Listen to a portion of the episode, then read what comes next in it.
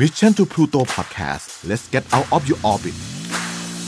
Sport Journey ที่ไหนมีกีฬาที่นั่นมีวัฒนธรรม กับผม โจอี้ ชัยยุทธกิติชัยวัฒน์ครับ สวัสดีครับ ขอต้อนรับกลับเข้าสู่รายการ Sport Journey กับผมโจอี้นะครับแหมเป็นยังไงกันบ้างครับ เราได้กลับมาเจอกันอีกครั้ง ในทุกๆ สัปดาห์ทุก ๆ อาทิตย์แบบนี้ กับเรื่องราวของวงการกีฬาที่น่าสนใจที่ผมโจอี้จะพยายามหาและนำมาฝากเพื่อนๆกันนะครับ ให้ได้ฟังกันเพลินๆ และก็ได้สาระความรู้กลับไปบ้าง ไม่มากก็น้อยครับ ในช่วงนี้เนี่ยก็ยังเป็นช่วงที่หลายคน work from home ผมเองก็เช่นเดียวกัน อดทนไว้นะครับ เดี๋ยวผมเชื่อว่า เราจะต้องผ่านเรื่องราวพวกนี้ไปด้วยกันได้แน่นอนสำหรับสัปดาห์นี้เนี่ยผมจะนำเสนอกีฬานะอย่างที่พาดหัวเลยว่า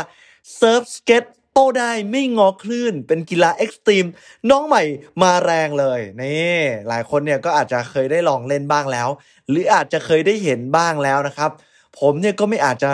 ต้านทานต่อกระแสกีฬา extreme น้องใหม่ชนิดนี้ได้เลย เพราะไม่ว่าผมจะเล่น Instagram Facebook ดู story ต่างๆ เนี่ย จะต้องเห็นวัยรุ่นหรือว่าเพื่อนๆผมเนี่ย ถ่ายรูปคู่กับบอร์ดชนิดหนึ่ง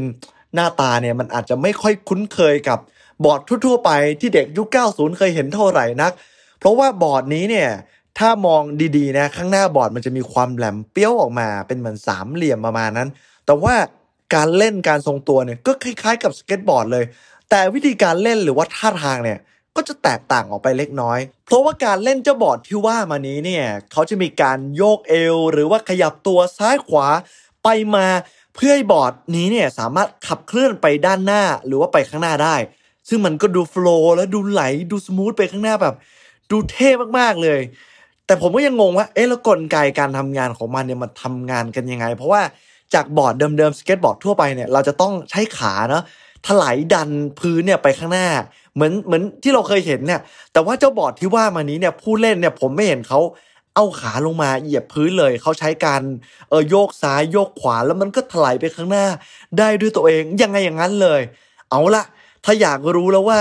เรื่องราวมันเป็นยังไงเล่นกันยังไงที่มาที่มาเป็นยังไงเนี่ยถ้าพร้อมแล้วพาไปลุยกันในกีฬา extreme น้องใหม่ที่มีชื่อว่าเซิร์ฟสเก็ตกันเลยครับ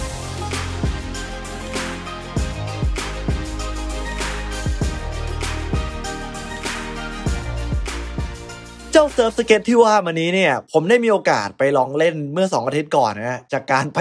คือผมได้ไปพาย SUP board ที่จังหวัดพะเยา SUP board ก็เหมือน paddle board อะไรประมาณนี้ที่เราจะใช้เออเหมือนเป็นตัว surfboard เนี่ยมาเหยียบเนาะแล้วก็เหมือนเป็นพายยืนพายอะไรประมาณนี้เนาะหลายคนอาจจะเคยได้เห็นแล้ว พอดีเนี่ยคนที่ให้เช่า SUP board เนี่ยคุยกันถูกคอมาก แล้วก็เลยถามว่าเฮ้ยพี่เคยลองเล่นไอตัวเหมือนเซิร์ฟสเก็ตยังที่ตอนนี้เขากำลังฮิตอยู่ในขณะนี้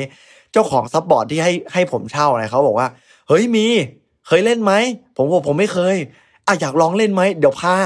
แล้วเขาก็เลยหยิบมาให้ผมลองเล่นแล้วก็เลยสอนผมเล่นว่าเฮ้ยวิธีการเล่นเนี่ยมันเป็นยังไง เล่นไปเล่นมาปรากฏว่า ติดใจสนุกมากคือมันจะได้บรรยากาศแตกต่างกันระหว่าง SUP board กับ surfboard หรือว่าเซิร์ฟสเก็ตมันก็จะได้คนละ feeling กันเลย แต่ความสนุกเนี่ยโอ้โหมันมันมันสนุกมาก แต่ก่อนที่จะไปเล่าเรื่องราวของเซิร์ฟสเก็ตให้คุณผู้ฟังได้รู้จักนะ ผมจะขอเกริ่นถึงเรื่องของ surfboard ก่อน เพราะว่าที่มาที่ไปเนี่ยมันใกล้เคียงกันมาก แต่เดี๋ยวจะบอกว่ามันมาได้ยังไงมันใกล้เคียงกันเพราะอะไรนะ surfboard เนี่ยเป็นกีฬาที่จริงๆแล้วผมเคยนำเสนอกันไปแล้วใน 1 EP เนาะเป็นกีฬาที่เขามักจะไปเล่นกันในทะเล ไปโต้คลื่นกันในน้ำเพราะอาศัยทั้งลมคลื่นทะเลต่างๆนะแสงแดดอะไรแบบนี้นะ ว่ากันว่าเริ่มต้นจากในอดีตนะ จากชนเผ่าในหมู่เกาะฮาวาย และก็เกาะตาฮิติฮะจากชนเผ่าชาวพื้นเมืองที่เขาอาศัยบนเกาะในอดีต ว่ากันว่าการโต้คลื่นเนี่ยเขาทำเพื่อเป็นการหาปลาจับปลาเหมือนชาวประมงอะไรอย่างนี้เลย บ้างก็ว่าทำเพื่อเป็นพิธีบูชาสิ่งศักดิ์สิทธิ์ของเกาะทะเลต่างๆนะทำกันมาเป็นพันปีมาแล้ว โอ้โห ก็เป็นตำนานที่เล่าต่อๆกันมา พอเวลาล่วงเลยผ่านไปครับคุณผู้ฟัง กิจกรรมเหล่านี้เนี่ยจากอดีตวัฒนธรรม เปลี่ยนแปลงกลายมาเป็นกีฬายอดฮิตครับ ที่มักจะมีการแข่งโต้คลื่นกันขึ้นมา แล้วมันก็ฮิตแพร่หลายไปทั่วโลกที่มีทะเลเลย แล้วก็กลายเป็นว่าหลายคนชื่นชอบกับการโต้คลื่น ได้เจอกับลมแสงแดดอะไรประมาณนี้เลย ในไทยเนี่ยก็มีที่ที่เขาฮิตกันมากๆก็คือ ที่เขาหลักจังหวัดพังงาภาคใต้ หลายคนอาจจะเคยได้ยิน ผมเนี่ยก็ตั้งใจว่าปีนี้เนี่ยผมจะต้องไปลองเล่นให้ได้ สักครั้งหนึ่งนะเขาว่ากันว่าปีที่ผ่านมาเนี่ย 2020 หรือว่า 2020 นะครับ มีการเติบโตขึ้นทางธุรกิจของ surfboard เนี่ยในไทยนะฮะ ที่ไทยอย่างเดียวมากขึ้นถึง 5 เท่าด้วยกัน โอ้โห นี่ถ้าไม่มีโควิดมันอาจจะเยอะมากขนาดนี้ มันเหมือนเป็นกีฬาแฟชั่นน้องใหม่ที่หลายคนอยากได้รูปสวยๆ ได้การไปยืนโต้คลื่นบนบอร์ดกับทะเลอะไรประมาณนี้ ไปถามคนที่เขาเอ่อทำการค้าประกอบธุรกิจที่นั่นเขาบอกว่ามีคนสนใจมาเรียนเนี่ยปกติแล้วปีหนึ่งจะมีประมาณ 20,000 กว่าคน แต่ปีที่ผ่านมาเนี่ยแสนประมาณแสนสองประมาณนี้โอ้ดูว่าเยอะมาก แล้วก็หลายคนให้ความสนใจมาก ๆเลย แต่ว่าถ้าเกิดว่าเราเป็นคนกรุงเทพหรือว่าเราอยู่ภาคเหนือเนี่ยแล้วเราอาจจะเดินทาง ไปภาคใต้มันค่อนข้างไกลอะนะเราต้องแหมลางานลาเรียนหนังสือเตรียมตัวจัดกระเป๋าจองตัวเครื่องบินหลายอย่าง มันอาจจะทำให้เรายุ่งยากในการเล่น มันก็เลยเออมีกีฬาที่มันอยู่ๆก็ฮิตขึ้นมาในไทยแล้วก็ทั่วโลกเลย ในขณะนี้จากคนที่อยากเล่น surfboard แต่ไปไม่ได้หรือไม่สะดวก หรือว่ามันต้องพึ่งพาคลื่นหรืออะไรบางอย่าง ก็เลยเกิดกีฬา extreme น้องใหม่ที่ชื่อว่าเซิร์ฟสเก็ตที่ตอนนี้เนี่ยผมบอกเลยว่าวัยรุ่นเขาฮิตมาก ลองไปตำถามน้องๆ เด็กวัยรุ่นดูได้ ไม่มีใคร ไม่รู้จักกีฬาชนิดนี้ แล้วมันก็ถือว่าขายดิบขายดี ชนิดที่ว่าของมันขาดตลาด หากันไม่ได้เลย จนมีคนมาเปิดร้าน pre-order รับ pre-order แล้วก็บวกราคากันไปโอ้จนราคามันขึ้นไปสูงมาก ถือว่าราคามันดีมากแล้วหลายคนก็อยากจะขายเจ้า surf skate ที่ว่ามานี้นะแล้วที่มันดังสุดๆเลยเนี่ยเพราะว่าดารารวมถึงเซเลบริตี้ในไทยเนี่ย มีการนำมาเล่นแล้วก็ถ่ายลงโซเชียลมีเดียของตัวเอง ไม่ว่าจะเป็นพี่โดมปกรณ์ลัม นะ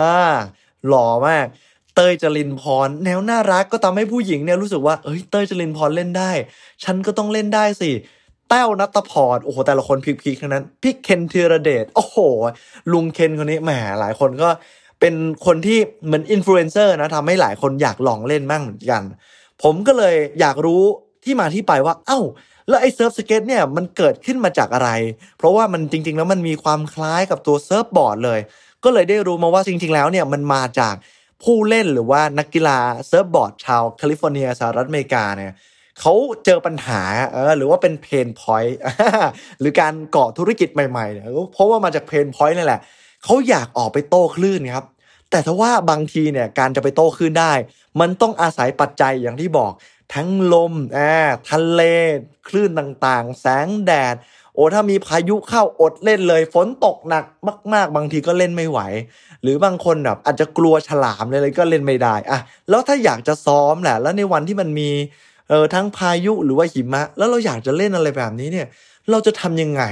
เออนักสเก็ตบอร์ดชาวอเมริกันเนี่ยเขาก็เลยคิดขึ้นมาว่า ถ้าอย่างนั้นเนี่ยเรามาลองประดิษฐ์เออ surf skate ขึ้นมาไหม เพราะว่าไปเห็นแรงบันดาลใจ มาจากสเก็ตบอร์ดทั่วไปที่เขากำลังเล่นเนี่ยแหละ แต่ถ้าเกิดว่าเราเปลี่ยนวิธีการเล่นใหม่ ให้มันมีการคล้ายคลึงกับการเล่นสเก็ตบอร์ด โดยอาศัยแรงโยกหรือว่าจากเอวเนี่ยการทิ้งน้ำหนักจากปลายเท้าด้านหน้า ไปสู่ปลายเท้าส้นเท้าด้านหลังเนี่ยรวมถึงการเหวี่ยงตัวด้วย หัวไหล่แขนและเอวอะไรแบบนี้ มันจะเหมือนการจำลองหรือว่า simulator เออการเล่น surfboard บนทะเล แต่ว่าเราเล่นบนพื้นดินเนี่ยได้เหมือนกันเลยนะ แล้วก็เป็นการฝึกซ้อมไปในตัวด้วย เหมือนการโต้คลื่นจริง ๆ เนี่ย ที่หลายคนเขาเรียกว่า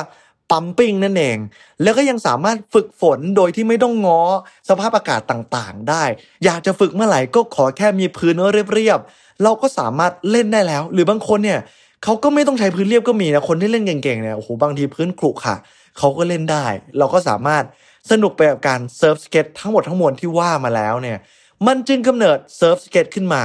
แล้วก็กลายเป็นว่าฮิตมากๆในช่วงเวลานี้ เพราะว่าอาจจะเป็นเพราะช่วงโควิดด้วย หลายคนเดินทางไม่ได้ ก็เลยเล่น surf skate กันหน้าบ้านในหมู่บ้าน หรือว่าตามสวนสาธารณะที่ผมเห็นเลยก็มีที่สวนรถไฟที่เขามักจะไปรวมกลุ่มกันนะเออ ทีนี้เนี่ยเรามาพูดถึงหน้าตาของ surf skate กันบ้างดีกว่า ที่ผมเกริ่นไปเมื่อตอนต้น ว่าจริงๆแล้ว surf skate เนี่ยหน้าตามันอาจจะดูคล้ายๆกับตัว surfboard แต่ว่าตัวด้านหน้าของบอร์ดของเขาเนี่ย มันจะมีการจำลองให้คล้ายๆ กับตัวเหมือน surfboard เลย ก็คือจะเป็นเหมือนออกแนวสามเหลี่ยมที่ด้านหน้าตัวบอร์ดของเขานะมันก็จะคล้ายๆ กันกับตัว surfboard ทีนี้เนี่ยส่วนตัว truck เนี่ยหรือตัวตัวฐานล้อเนี่ยมันจะมีความขนาดใหญ่กว่าตัวสเก็ตบอร์ดเล็กน้อยครับ เพราะว่าเขาว่ากันว่ามันต้องอาศัยการโยกนะมันเลยต้องมีความแข็งแรง ทีนี้เนี่ยมาพูดถึงตัว truck กันบ้างดีกว่า หรือว่าฐานล้อนะครับที่จะมีขนาดใหญ่กว่าตัวสเก็ตบอร์ดเล็กน้อยครับ เขาว่ากันว่าที่มันต้องใหญ่กว่าตัวสเก็ตบอร์ดเนี่ยเพราะว่ามันจำเป็นที่จะต้องแข็งแรง รับน้ำหนักจากการโยกซ้ายโยกขวา การถ่ายน้ำหนัก ระหว่างเอาปลายเท้าด้านหน้าสู่ส้นเท้าด้านหลัง เพื่อให้เกิดแรงเหวี่ยงเล็กน้อยเกิดขึ้นแล้วมันจะได้เคลื่อนตัวไปข้างหน้าได้ ส่วนไซส์ของ surf skate เนี่ยมันแตกต่างกันยังไงบ้าง แล้วเราจะเลือกกันยังไงเขาก็มีหลายแบบให้เลือกเลย แล้วก็ขึ้นอยู่กับหลายยี่ห้อเลย มันมีขนาดความยาวเนี่ยให้เลือกกันตั้งแต่ 30 นิ้วขึ้นไป จนถึง 39 นิ้วเลยทีเดียว ยกตัวอย่างให้เข้าใจง่ายๆนะ30 นิ้วเนี่ยจะเป็นเหมือนของน้องเด็กอะที่ส่วนสูงไม่เกิน 155เซนติเมตรหรือว่าน้ำหนักไม่เกิน 55 กิโลกรัม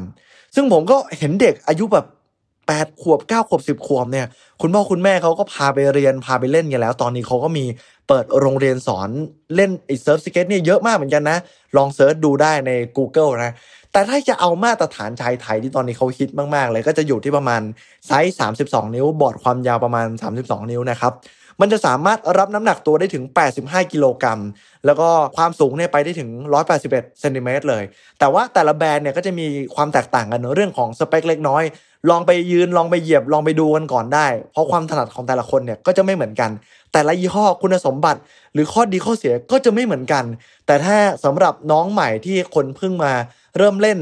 เหมือนที่ผมเนี่ยเพิ่งเริ่มเล่นเขาก็แนะนำกันว่าเออลองซื้อบอร์ดนกดีกว่าบอร์ดนกของ d e c a t h l o n เนี่ยก็จะราคาไม่แพงแล้วก็ข้อดีของบอร์ดเขาเนี่ยก็จะไม่แข็งจนเกินไปเริ่มเล่นง่ายนะสำหรับคนที่ยังไม่เคยเล่นมาก่อน ลองดูแบบไม่แพงมากประมาณแบบสามพันอะไรอย่างเงี้ยก็ถือว่าราคากำลังน่ารัก แต่ถ้าเราเลือกได้ถูกต้องแล้วก็เหมาะกับตัวแล้วเนี่ยบวกกับลองเล่นจนคล่องแคล่วแล้วเนี่ยไอ้เจ้า surf skate เนี่ยเชื่อป่ะครับว่ามันสามารถ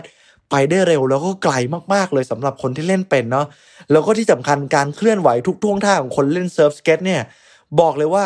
มันเท่มากๆ เท่จริงแบบถ้าหยาบเลยก็โคตรเท่เลยอะเออ อย่างที่ผมบอกว่าตอนนี้เนี่ยผมก็เคยเห็นเขาไปรวมกลุ่มกันที่สวนรถไฟหรือว่าตามสวนสาธารณะที่อื่นก็อาจจะมีนะ แถวย่านจตุจักรอะไรประมาณนี้ลองไปดูกันได้ คือกลุ่มคนที่เล่น surf skate เขาก็จะน่ารักแล้วก็ที่สำคัญลุคดีมาก คือเขาจะแต่งตัวดีกันมากๆ อ่าทีนี้เนี่ยหลายคนก็บอกว่าเอ้ยแล้วไอ้เจ้าบอร์ดตัวนี้เนี่ยมันเล่นกันยังไง ในในตอนนี้เนี่ยในอินเทอร์เน็ตก็จะมียูทูบเบอร์หลายคนเนี่ยเขาก็มาสอนในหลากหลายเทคนิคเนี่ยไม่เว้นแม้กระทั่งพี่โดมเนี่ยเขาก็มีคลิปสอน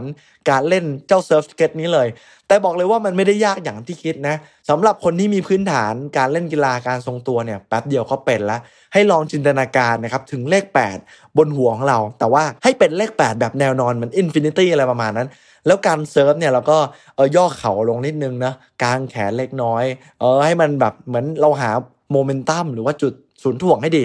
จากนั้นเนี่ยเราก็ surf โดยการให้บอร์ดเนี่ยกดไปข้างหน้าข้างหลังอย่างที่ผมบอกว่าถ่ายน้ำหนักจากปลายนิ้วเท้า ไปส้นเท้าด้านหลังถ่ายไปซ้ายขวา และให้จินตนาการว่าให้เราเนี่ยกำลังโยกเป็นเลข 8 แบบแนวนอน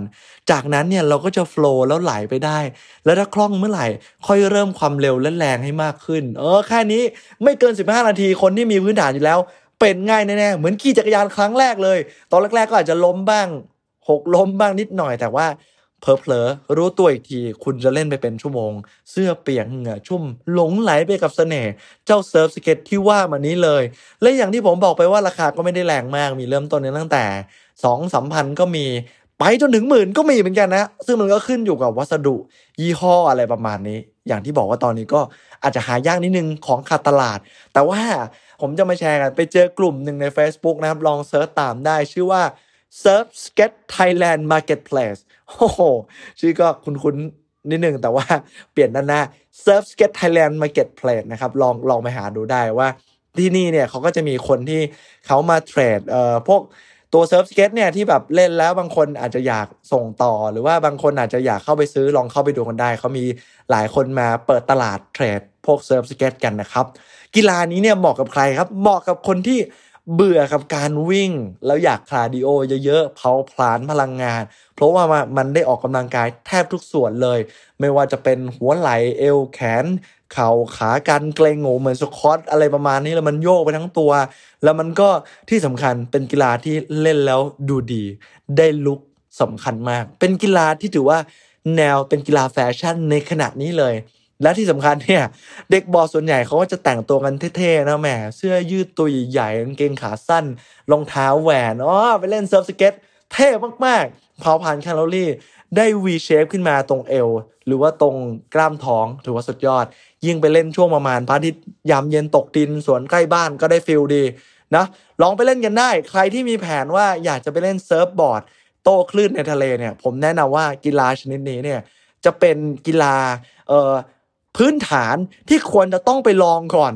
ว่าคุณชอบหรือเปล่าว่าคุณเล่นได้หรือเปล่า เพราะว่าถ้าคุณสามารถเล่น surf skate ได้แล้วเนี่ยคุณเพิ่มเลเวลไปเล่นถัดไปอย่าง surfboard ในอนาคตเนี่ยไม่ยากเลย ลองเล่นดูได้ surf skate นะครับสนุกมาก วันนี้เนี่ยผมก็นำเรื่องราวของ surf skate มาแชร์กีฬาที่กำลังฮิตมากๆเลย เพื่อนๆคนไหนเคยเล่นแล้ว หรือว่ายังไม่เคยเล่น แล้วลองฝึกเล่นจนได้แล้วเนี่ย ยังไงเข้ามา comment พูดคุยกันได้นะครับสำหรับวันนี้ Sport Journey แล้วผมโจอี้ลาไปก่อน เจอกันใหม่สัปดาห์หน้าจะนำเรื่องราวกีฬาอะไรมาฝาก ติดตามให้ดีห้ามพลาด พบกันใหม่ สวัสดีครับ Mission to Pluto Podcast let's get out of your orbit Sport Journey ที่ไหนมีกีฬาที่นั่นมีวัฒนธรรม